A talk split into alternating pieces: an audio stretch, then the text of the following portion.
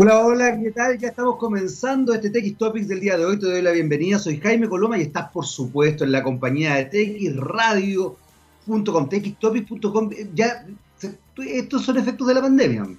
Que uno ya empieza a hablar ceras. Estás comenzando TX Topics, el programa de los lunes, miércoles y viernes de 11 a 12 de la mañana y estás en la compañía de txradio.com. Ahí sí, ahí estamos muy bien. Y sí, sigo siendo Jaime Coloma, todavía no he cambiado de personalidad. Te quiero recordar que producto de todo lo que hemos estado viviendo, Aguas Andinas, que está innovando contigo y con Santiago, te propone lo siguiente.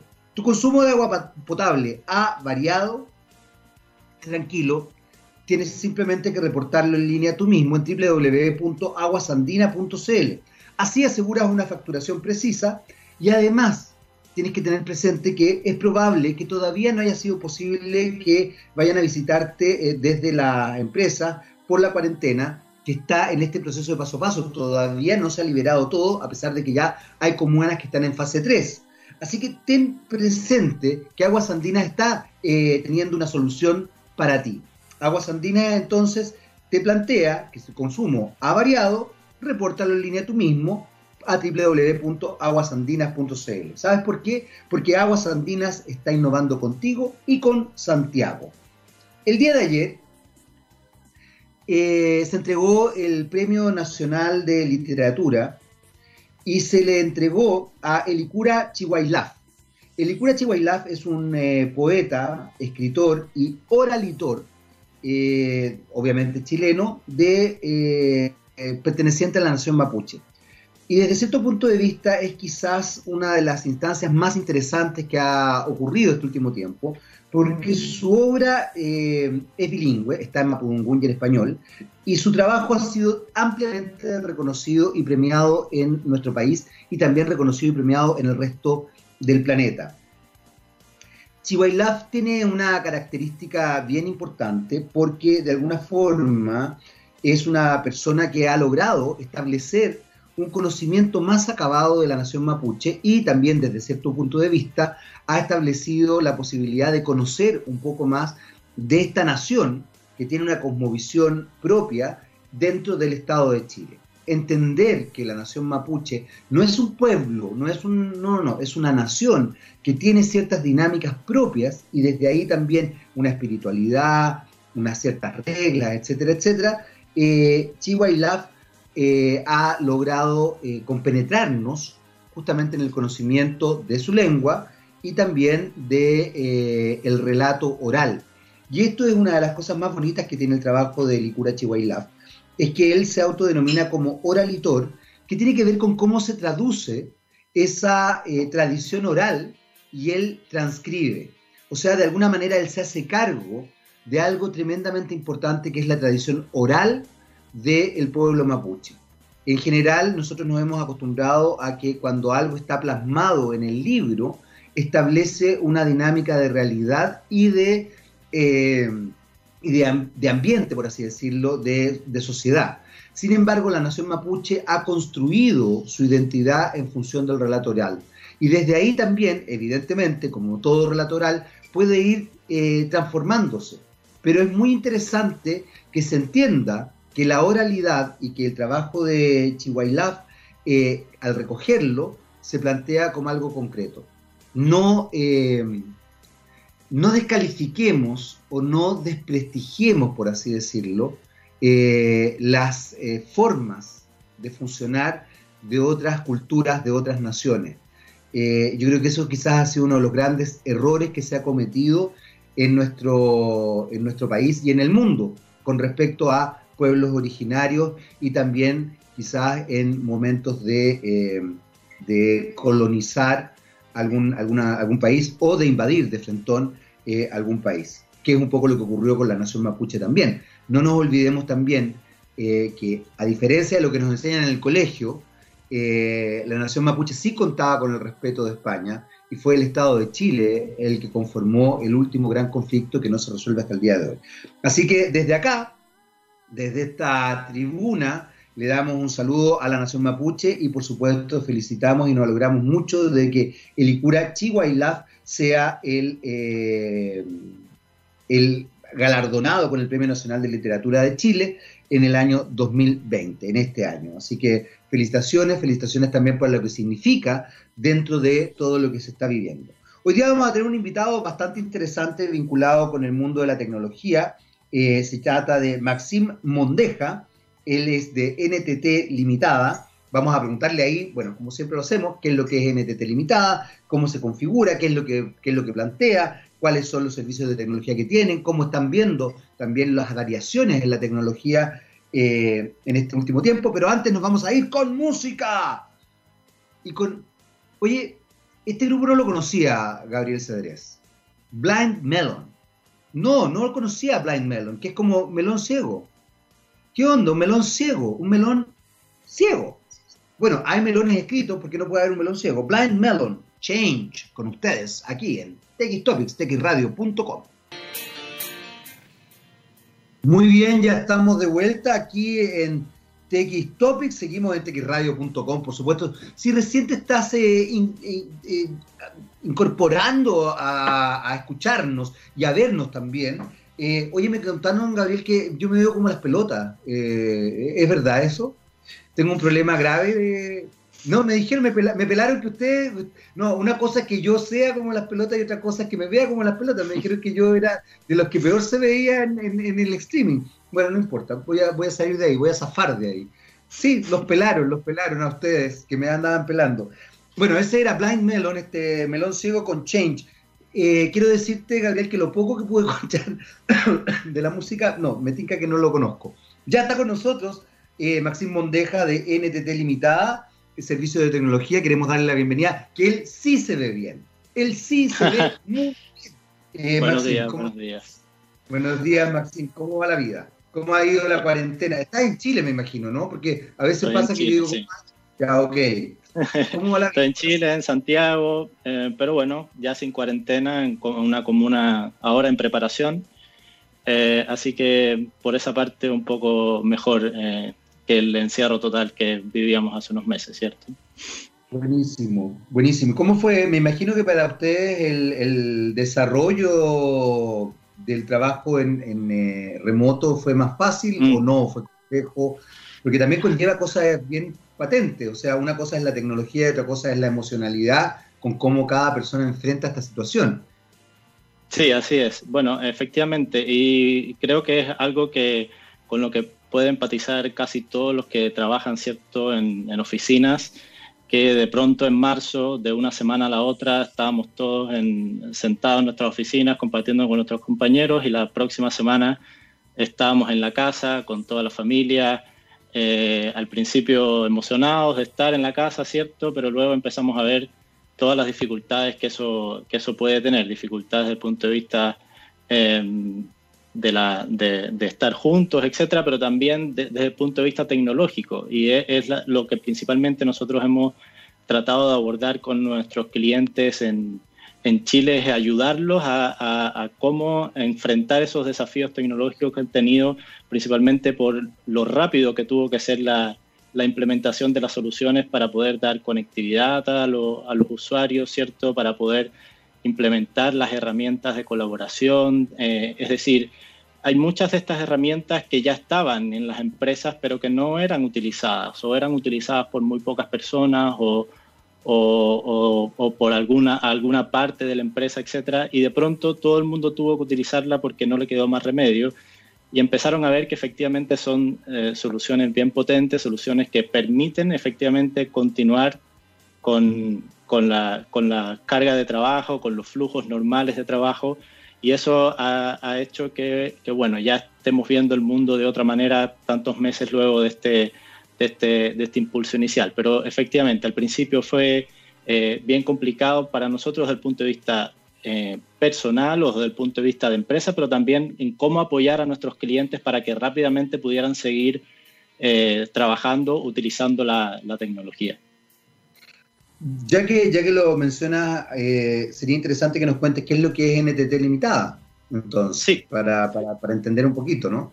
Sí, NTT es una empresa de servicios de tecnología, ¿cierto? En el, año pasado eh, NTT Limited fue creada como una fusión de 28 empresas de tecnología a nivel global, eh, varias de ellas como Dimension Data, NTT Communications, NTT Security ya existían y se unieron en una sola empresa que se llama NTT Limited. Esta fusión hizo que eh, se creara una de las empresas top 15 más grandes de TI a nivel global, que es, bueno, ahora NTT Limited.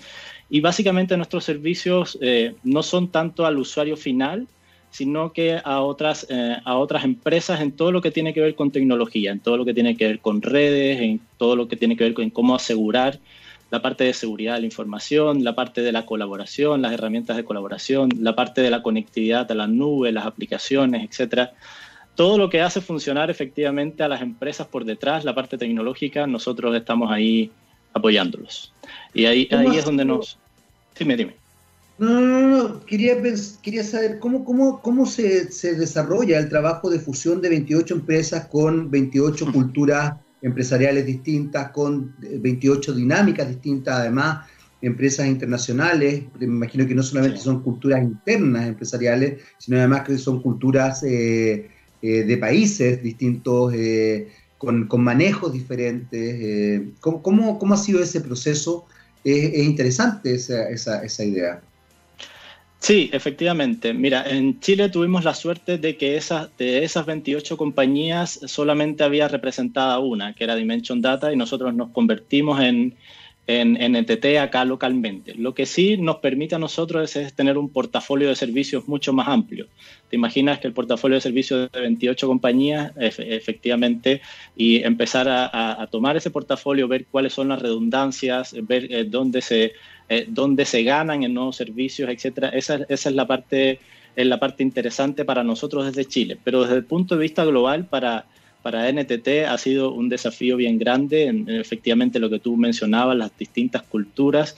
En, NTT es una empresa cuya eh, filial principal está en Japón, por lo tanto la, la cultura japonesa es, muy importante, eh, todo el tema del acercamiento eh, personal, el respeto, el, trabajo en conjunto. Entonces es algo que también se ha tratado de eh, involucrar en, esta nueva compañía eh, globalizada, en esta nueva compañía, ¿cierto? Que, que surgió de esta fusión de, de, 28 empresas. Pero efectivamente ha sido eh, un desafío que todavía no termina y va a ser, y va a ser efectivamente durante un, un, tiempo determinado que vamos a seguir en esta, en esta fusión, aunque ya solo seamos NTT, pero efectivamente hay todavía detrás un, trabajo importante de, entenderse, de, complementarse, de trabajar en, conjunto.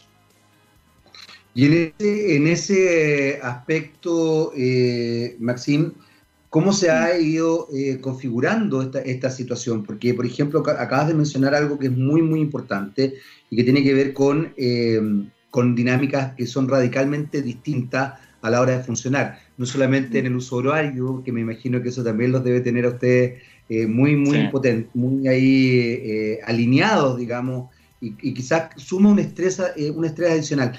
Las empresas chilenas, porque ya me imagino que ustedes están acá focalizados, en general, ¿cómo, ¿cómo se establecen desde el punto de vista también de la cultura empresarial respecto a las nuevas tecnologías y a los servicios de tecnología?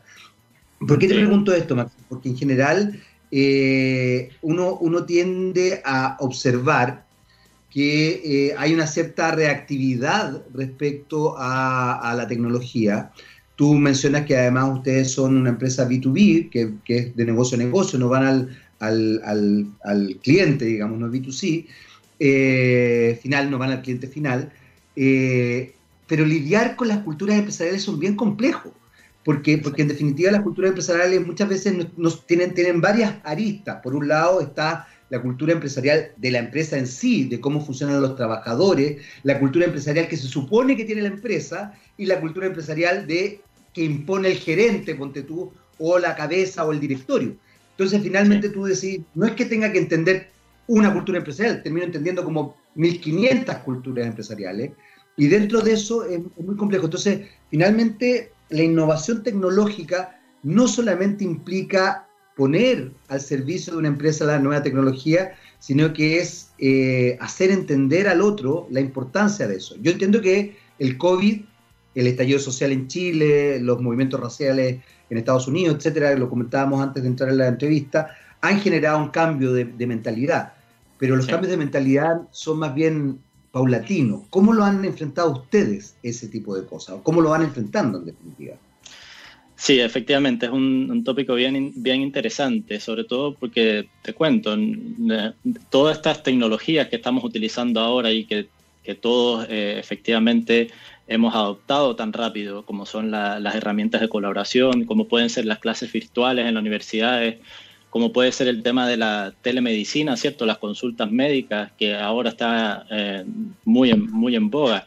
Eran tecnologías que ya existían y existen hace mucho tiempo. Pero efectivamente el, el, tema de cómo la, la adoptan las distintas empresas había sido un, gran problema tratar de eh, efectivamente mostrar los beneficios, mostrar cómo eh, cómo esto podría traer mejor productividad, cómo podría traer mejor atención a los, a los, a los usuarios finales, etcétera.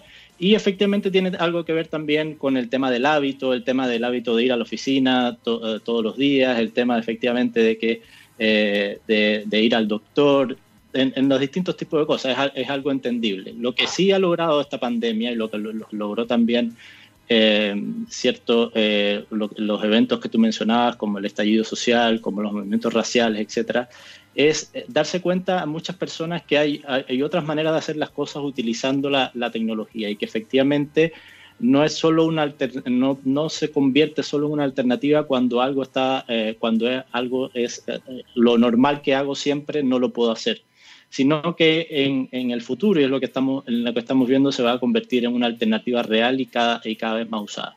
Y es lo que estamos viendo, ¿cierto?, en el, en el, en el cambio eh, que, que, estamos teniendo desde el mundo tradicional hasta el mundo que estamos ahora casi saliendo, pero todavía, que es este mundo en cuarentena, en lockdown, y ya un nuevo mundo donde empezamos de a poco a ir de nuevo, por ejemplo, a la oficina o ir de nuevo al, doctor, pero con las precauciones que tiene todavía la, pandemia, pero ya hay que empezar a pensar en cómo va a ser el mundo después que la pandemia termine. Y el mundo después que la pandemia termine va a tener mucho de todo esto que aprendimos de la tecnología que efectivamente se podía ocupar. Se puede ocupar la, tecnología para teletrabajar, por lo tanto, lo más probable es que en el futuro no sé si el 100%, pero la mayoría de las oficinas van a tener algún tipo de flexibilidad con respecto al trabajo remoto, con respecto al trabajo, em, al, trabajo en, las, en, casa. Lo mismo el, uso de, eventos virtuales. El, crecimiento que se espera para los eventos virtuales es muy grande. Es decir, e, existe realmente la necesidad de reunirse todo, todo el tiempo. Nos dimos cuenta con esta pandemia de que se pueden hacer los mismos eventos eh, a, lo mejor eh, no todos, pero sí una, una gran parte eh, virtualmente. Lo que hablábamos antes, las universidades, lo que hablábamos de los, colegios, los doctores, las consultas médicas, etcétera, es algo que va a quedar en el mundo post pandemia y que efectivamente hace que el uso de tecnología se haya acelerado muchísimo durante este tiempo, pero que va a seguir eh, creciendo durante este tiempo, principalmente porque se ha atacado el punto más débil del, uso de la tecnología, que es la adopción, de que las personas efectivamente se den cuenta de cómo utilizarla, de, que efectivamente funcionan correctamente. Esa siempre es la parte más difícil de, vender tecnología. Eh, y, eso lo, hemos podido superar con, esta, con estos eventos. En ese sentido, Maxim, ¿cómo han visto ustedes el, eh, el, cuánto se abarca con las nuevas tecnologías desde, desde la empresa, desde NTT Limited. Eh, ¿Cómo han visto eso? Porque, porque también una de las instancias, para mi gusto, dramáticas en realidad, que uno ha podido observar es eh, que nuevamente hay una brecha entre un segmento de la población y otro segmento de la población. Eh, yo tengo la, posibilidad de hacer clases en, la universidad y en una universidad donde la mayoría de mis alumnos no tienen problemas económicos, eh, pero tengo colegas que hacen clases en universidades más, si, quieres, si quieres, más, más, ¿cómo se podría decir?, con, mayor cantidad de gente de distintos sectores. Y, ellos sí han tenido problemas importantes. Hay alumnos que no tienen conexión, que no tienen conectividad, que no tienen eh, herramientas para hacer esto. y, y, tú lo mencionabas muy bien, o sea, hay muchas universidades que a raíz del estallido social, antes de la pandemia, ya hacían clases por Zoom o hacían mm. clases semipresenciales. Pero también esto ha establecido una brecha. ¿Cómo, cómo, cómo, cómo ves tú en ese sentido este, este, esta necesidad casi social respecto a, estos cambios. Eh, eh, qué sé yo, el Estado de Chile tiene conciencia respecto a esta situación, porque eh, no quiero que, profundicemos en eso, pero uno ve, por ejemplo, cómo de pronto el Ministerio de Educación está más preocupado de las clases presenciales que de fortalecer de pronto la posibilidad de desarrollar clases en línea. Entonces llama la atención con esto no tampoco quiero quitarle peso a las clases presenciales, pero de verdad, eh, tú acabas de mencionar el tema de los eventos, por ejemplo, eh, Maxim.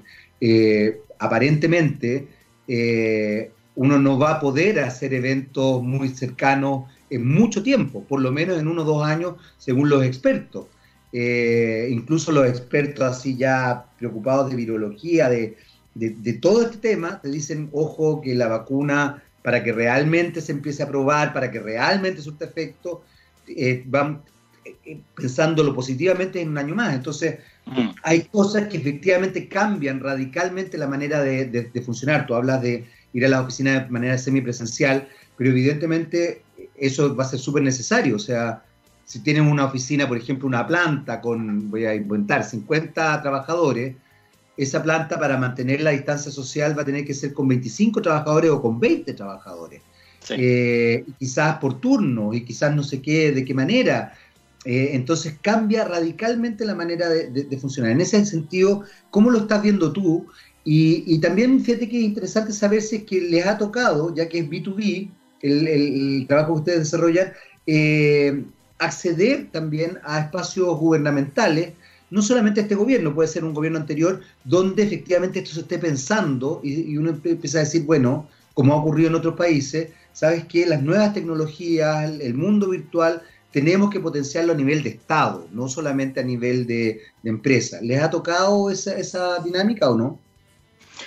Sí, mira, en, en, general, el, el, Estado de Chile dentro de Latinoamérica, y voy a hablar de, de, Estado para no hablar del gobierno en específico, sino del Estado de Chile. Por eso yo hago la distinción, ah, no, no, no, si no uno ideologiza la conversación y no es la idea, porque es el Estado finalmente el que establece la, la, mirada, ¿no?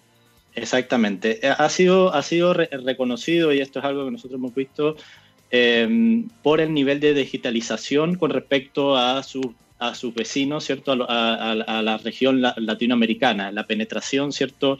De la conectividad a Internet, que es algo súper importante y es, eh, eh, eh, ya casi un derecho humano universal el acceso a, Internet, no solo por el tema de la, em, de la conectividad, por ejemplo, a lo que hablábamos, a clases, etcétera, sino por, incluso por el tema de la, de la libre expresión es, es, algo en lo que el Estado de Chile ha sido, ha sido reconocido y en lo que sigue trabajando, por ejemplo, la, fibra óptica austral que se está trabajando ahora, la nueva fibra óptica que se, que se, que se, está, em, que se va a conectar con Asia a través de Australia y Nueva Zelanda, en la que, por cierto, también eh, eh, tendría participación no nosotros como NTT Limited, pero sí una parte de NTT que ve la parte de conectividad de fibra óptica.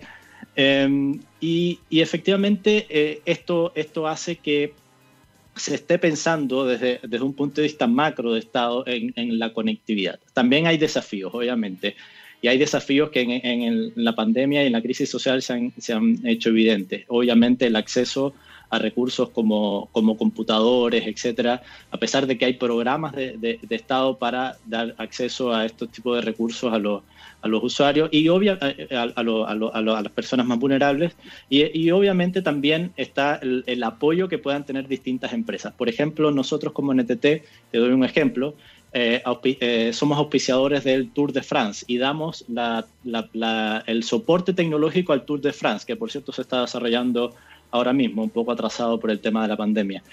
Pero al mismo tiempo, lo que nosotros hacemos es eh, hacemos sponsoring eh, de, un, de, un, equipo dentro del Tour de France, que es el equipo de Entity Pro Cycling, que eh, utiliza eh, una fundación que se llama Cubeca, que le permite, permite dar bicicletas a niños en distintos países del, tercer mundo que no tienen cómo llegar a su colegio, por ejemplo.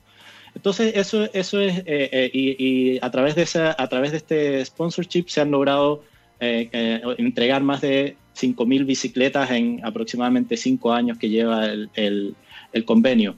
Por lo tanto, es, algo que también hemos visto en Chile, varias empresas, por ejemplo, empresas, otras empresas tecnológicas, eh, han, apoyado universidades, han apoyado colegios, también han apoyado a eh, enfermeros, a médicos, etcétera, en el acceso a, tecnología.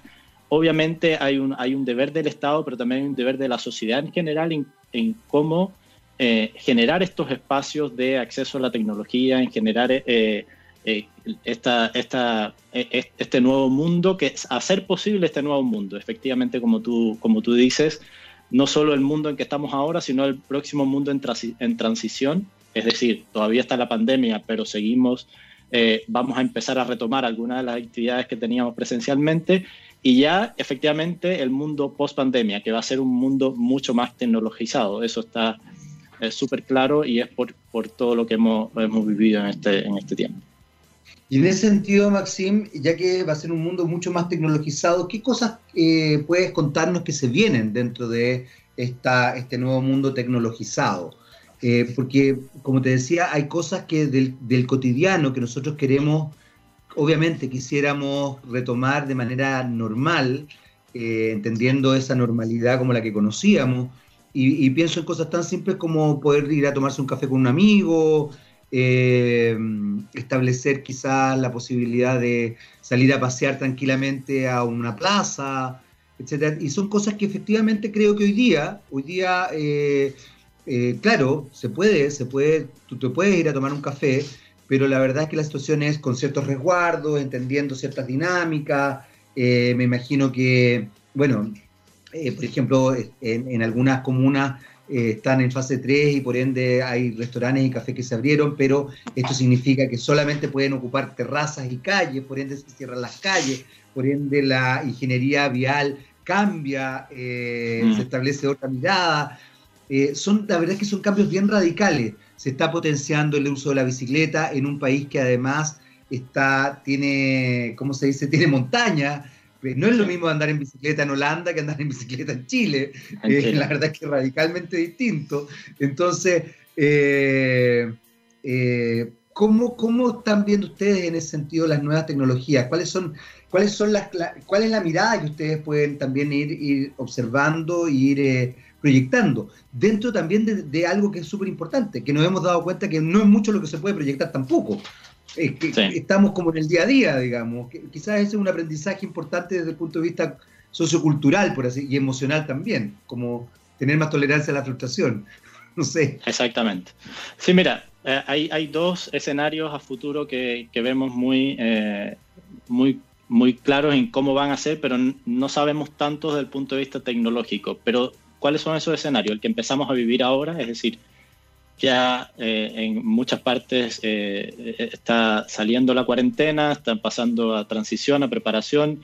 En otras partes del mundo ya esto pasó, ¿cierto? Hace unos meses, por lo tanto tenemos algún tipo de eh, información o de, experiencia que podemos sacar de ahí para no repetir los errores y también tomar las buenas experiencias que tuvieron esos, estoy hablando por ejemplo de los países europeos o, o algunas partes de Estados Unidos cuando otras están en lockdown, etcétera eh, esta, esta, primera parte, efectivamente, la pandemia, en lo que hablábamos, la pandemia continúa, eh, pero eh, empezamos a algunos a regresar a las oficinas, otros a ir al doctor, algo que, muchas personas no, no, querían hacer por miedo a contagiarse.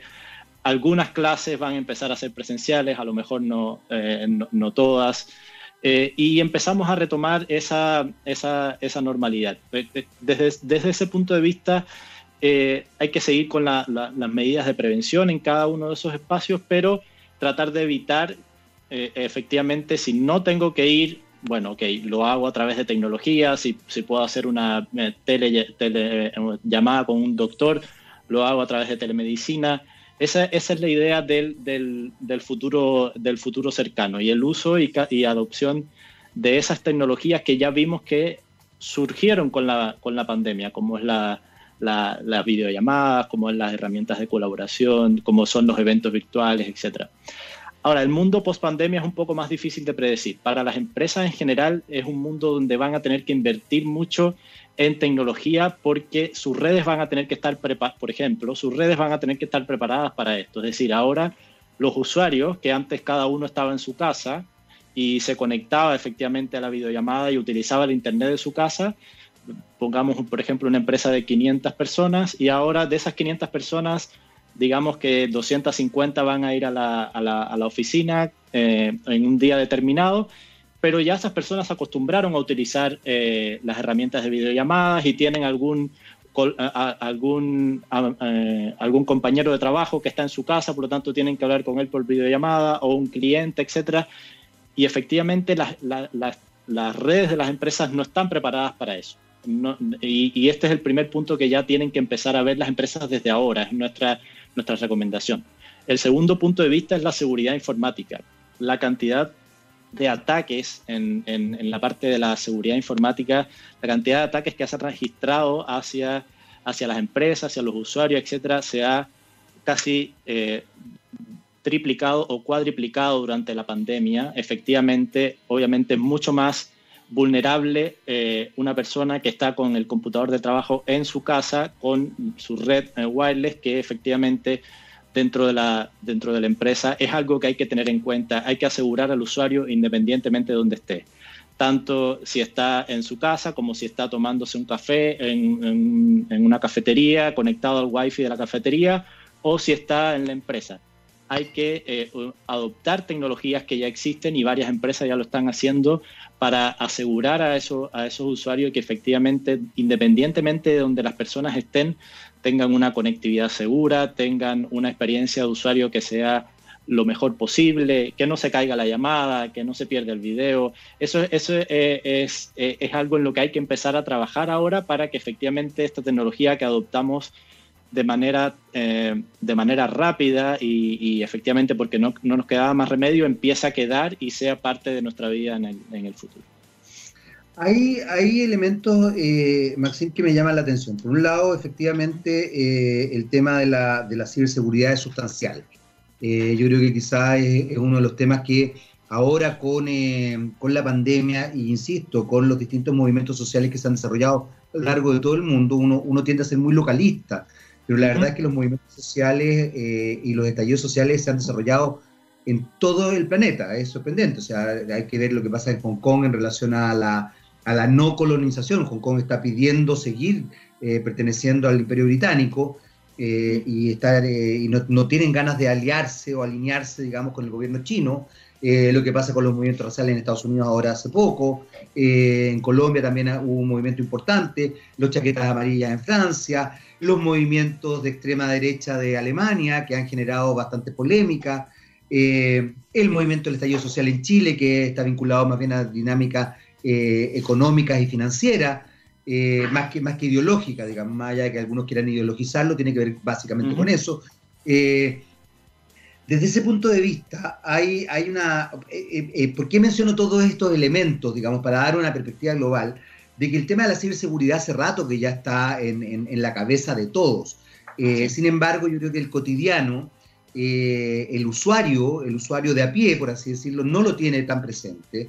Eh, es tremendamente irresponsable a niveles tan brutales como que todavía eh, puede mandar una foto de sí mismo o de sí misma desnudo sin darse cuenta que eso se puede viralizar, digamos, y después entrar en una situación dramática. O todavía no sabe cómo ocupar redes sociales, entendiendo que las redes sociales son justamente eso, redes sociales, se socializa, se viraliza, se establece una... Entonces lo que yo pongo ahí, por muy privado que sea, tengo que entender que es algo que se va a observar de manera eh, eh, radical y que hay gente que puede hacer cosas sorprendentes.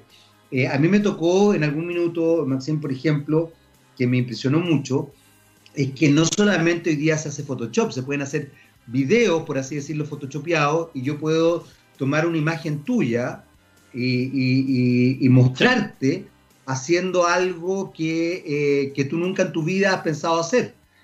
Y además, y, hacer esa fake news de manera súper bien hecha. Entonces, eh, incluso establece un cambio de paradigma consciente de esto de, eh, ¿cómo es lo que decía Tomás de Aquino, ver para creer? Resulta que hoy día ver para creer no existe, porque que yo vea algo no significa que sea real. Sí. Eh, entonces, establece cambios de paradigma emocionales muy potentes. Entonces, por un lado está el tema de la ciberseguridad. Por otro lado está el tema también de, de tú mencionabas Chile dentro de la región, pero también, eh, seamos honestos, la región latinoamericana no es una región rica, no es una región comparable a otros países, eh, y Chile ha quedado al descubierto de que tampoco es un país rico, es un país endeudado, que es distinto. Eh, entonces, claro, es, como compararse, es como decir, bueno, sí, es, como cuando uno dice, el tuerto es rey entre los ciegos. Sí, claro, pero seguís siendo tuerto y por ende no tenéis la capacidad de mirar todo. Nada contra los tuertos, por si acaso si hay algún tuerto o tuerta ahí que nos esté escuchando mirando. Nada contra ellos. Simplemente establecer la idea de que efectivamente uno tiene un campo de registro distinto. Eh, y pensaba también en relación a eso, Maxim. Eh, yo tengo familia, por ejemplo, en Nueva Zelanda. Nueva Zelanda acaba de cerrar fronteras de nuevo, creo que por cinco casos. Eh, y está exigiendo además el uso de mascarilla, que había dejado de exigirlo, por cinco casos. Eh, las políticas internas de cada país son muy distintas. Y en ese sentido se me van cruzando los temas y por eso te estoy haciendo todo este panorama. Porque en definitiva eh, la ciberseguridad también va dependiendo de las características culturales de cada país. Eh, la pandemia no ha terminado, no tiene, de hecho no va a terminar. Mm. El virus no va, el virus no va a desaparecer, que es algo que también cuesta entenderlo. No va a desaparecer. Lo que mm. nosotros tenemos que hacer es aprender a vivir con este virus, ojalá después con una vacuna, y esa es la dinámica. Hay que recordar que tenemos otro virus que todavía no se encuentra vacuna, que es el VIH, por ejemplo. Entonces, capaz que tengamos que aprender a esto, capaz que haya que hacer un lockdown o cuarentena en ciertos periodos del año, capaz que haya que eh, establecer... ¿Cómo, cómo ve NTT Limited todo esto? que tú además mencionabas muy bien recién. No podemos proyectarlo mucho, pero desde la tecnología sí podemos em, empezar a entregar soluciones concretas y ahí NTT tiene mucho que decir, ¿no?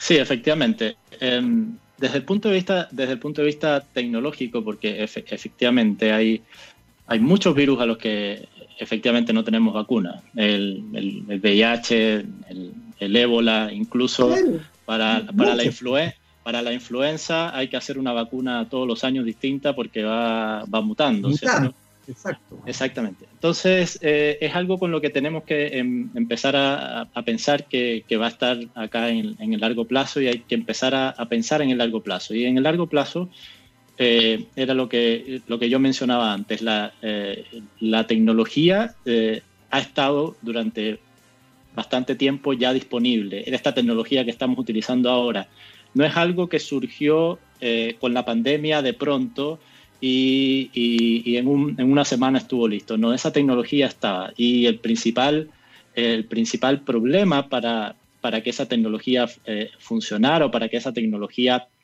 eh, estuviera siendo usada o por las empresas o por los usuarios, etcétera, era el factor humano. Era básicamente la, la, adopción de esas tecnologías, cómo utilizarla, porque eso, ese es otro punto bien, bien, bien interesante. muchas empresas simplemente le dijeron a los usuarios, ok, aquí está la, herramienta, utilízala y listo.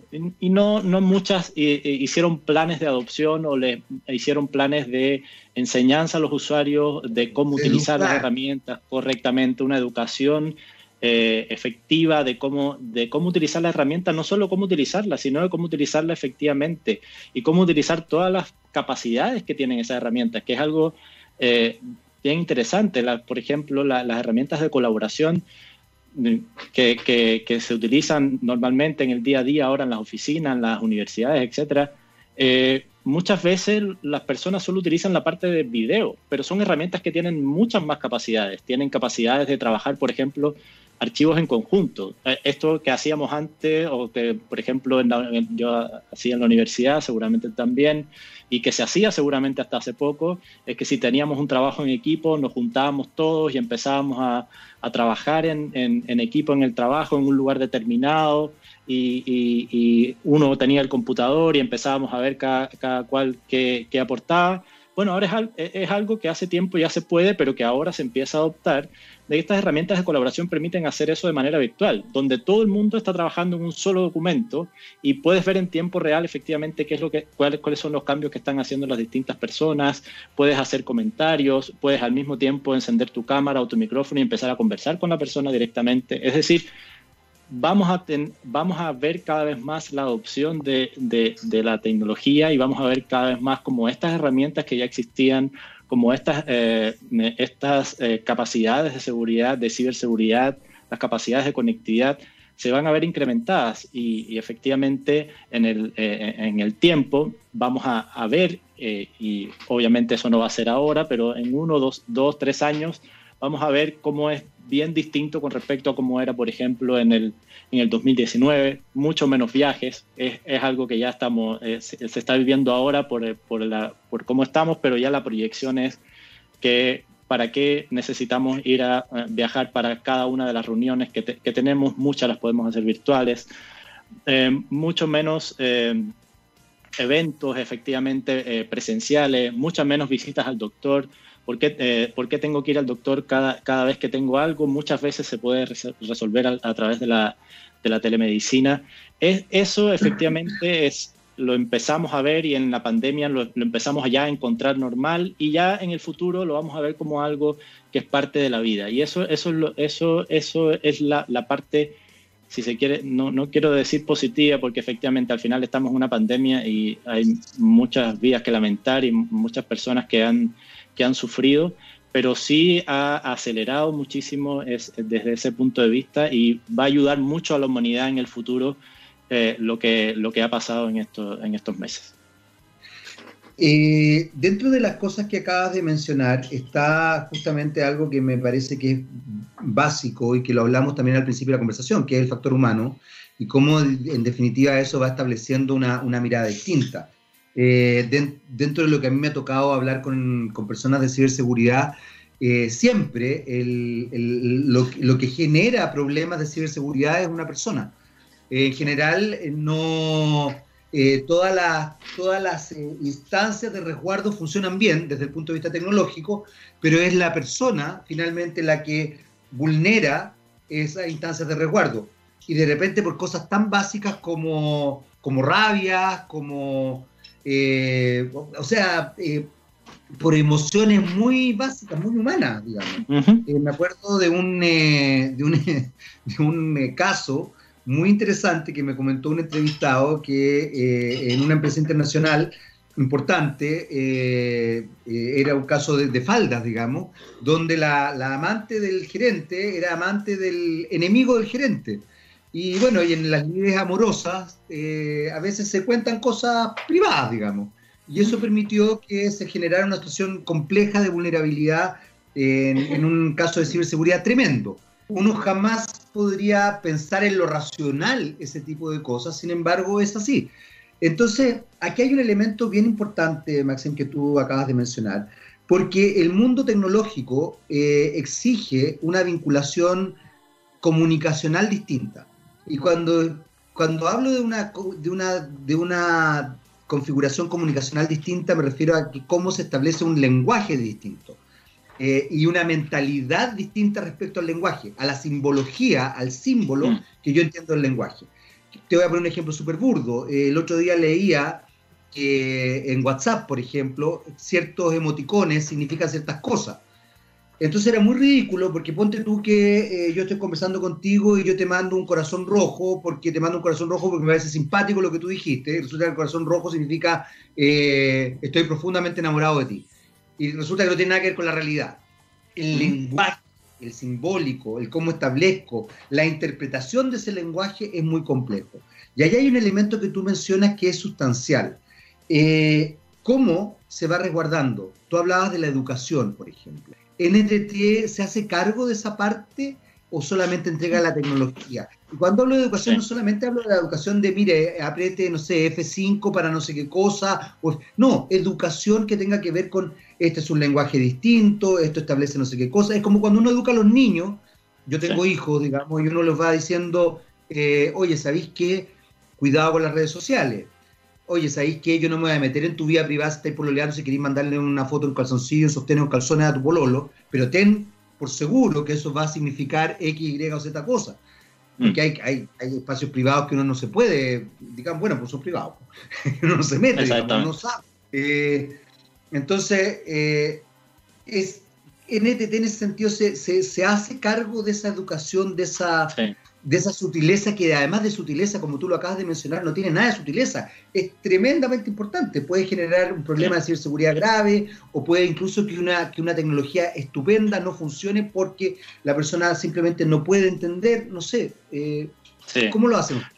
Súper buena pregunta. Efectivamente, nosotros eh, esto eh, no nos, nos dedicamos solamente a revender tecnología y eso es súper importante. Efectivamente, lo que tratamos de hacer es acompañar a los clientes en cómo eh, esa tecnología que efectivamente, y no venderle tecnología por venderle tecnología, porque esa es la parte fácil, es, decirle, ok, aquí tienes eh, no sé cuántos equipos y esto es maravilloso y el fabricante dice que esto te va a resolver todos los problemas, eh, chao, no, la idea, la idea efectivamente es uno, empezar la relación con el cliente desde antes, desde entender qué, cuál es el problema que quiere resolver.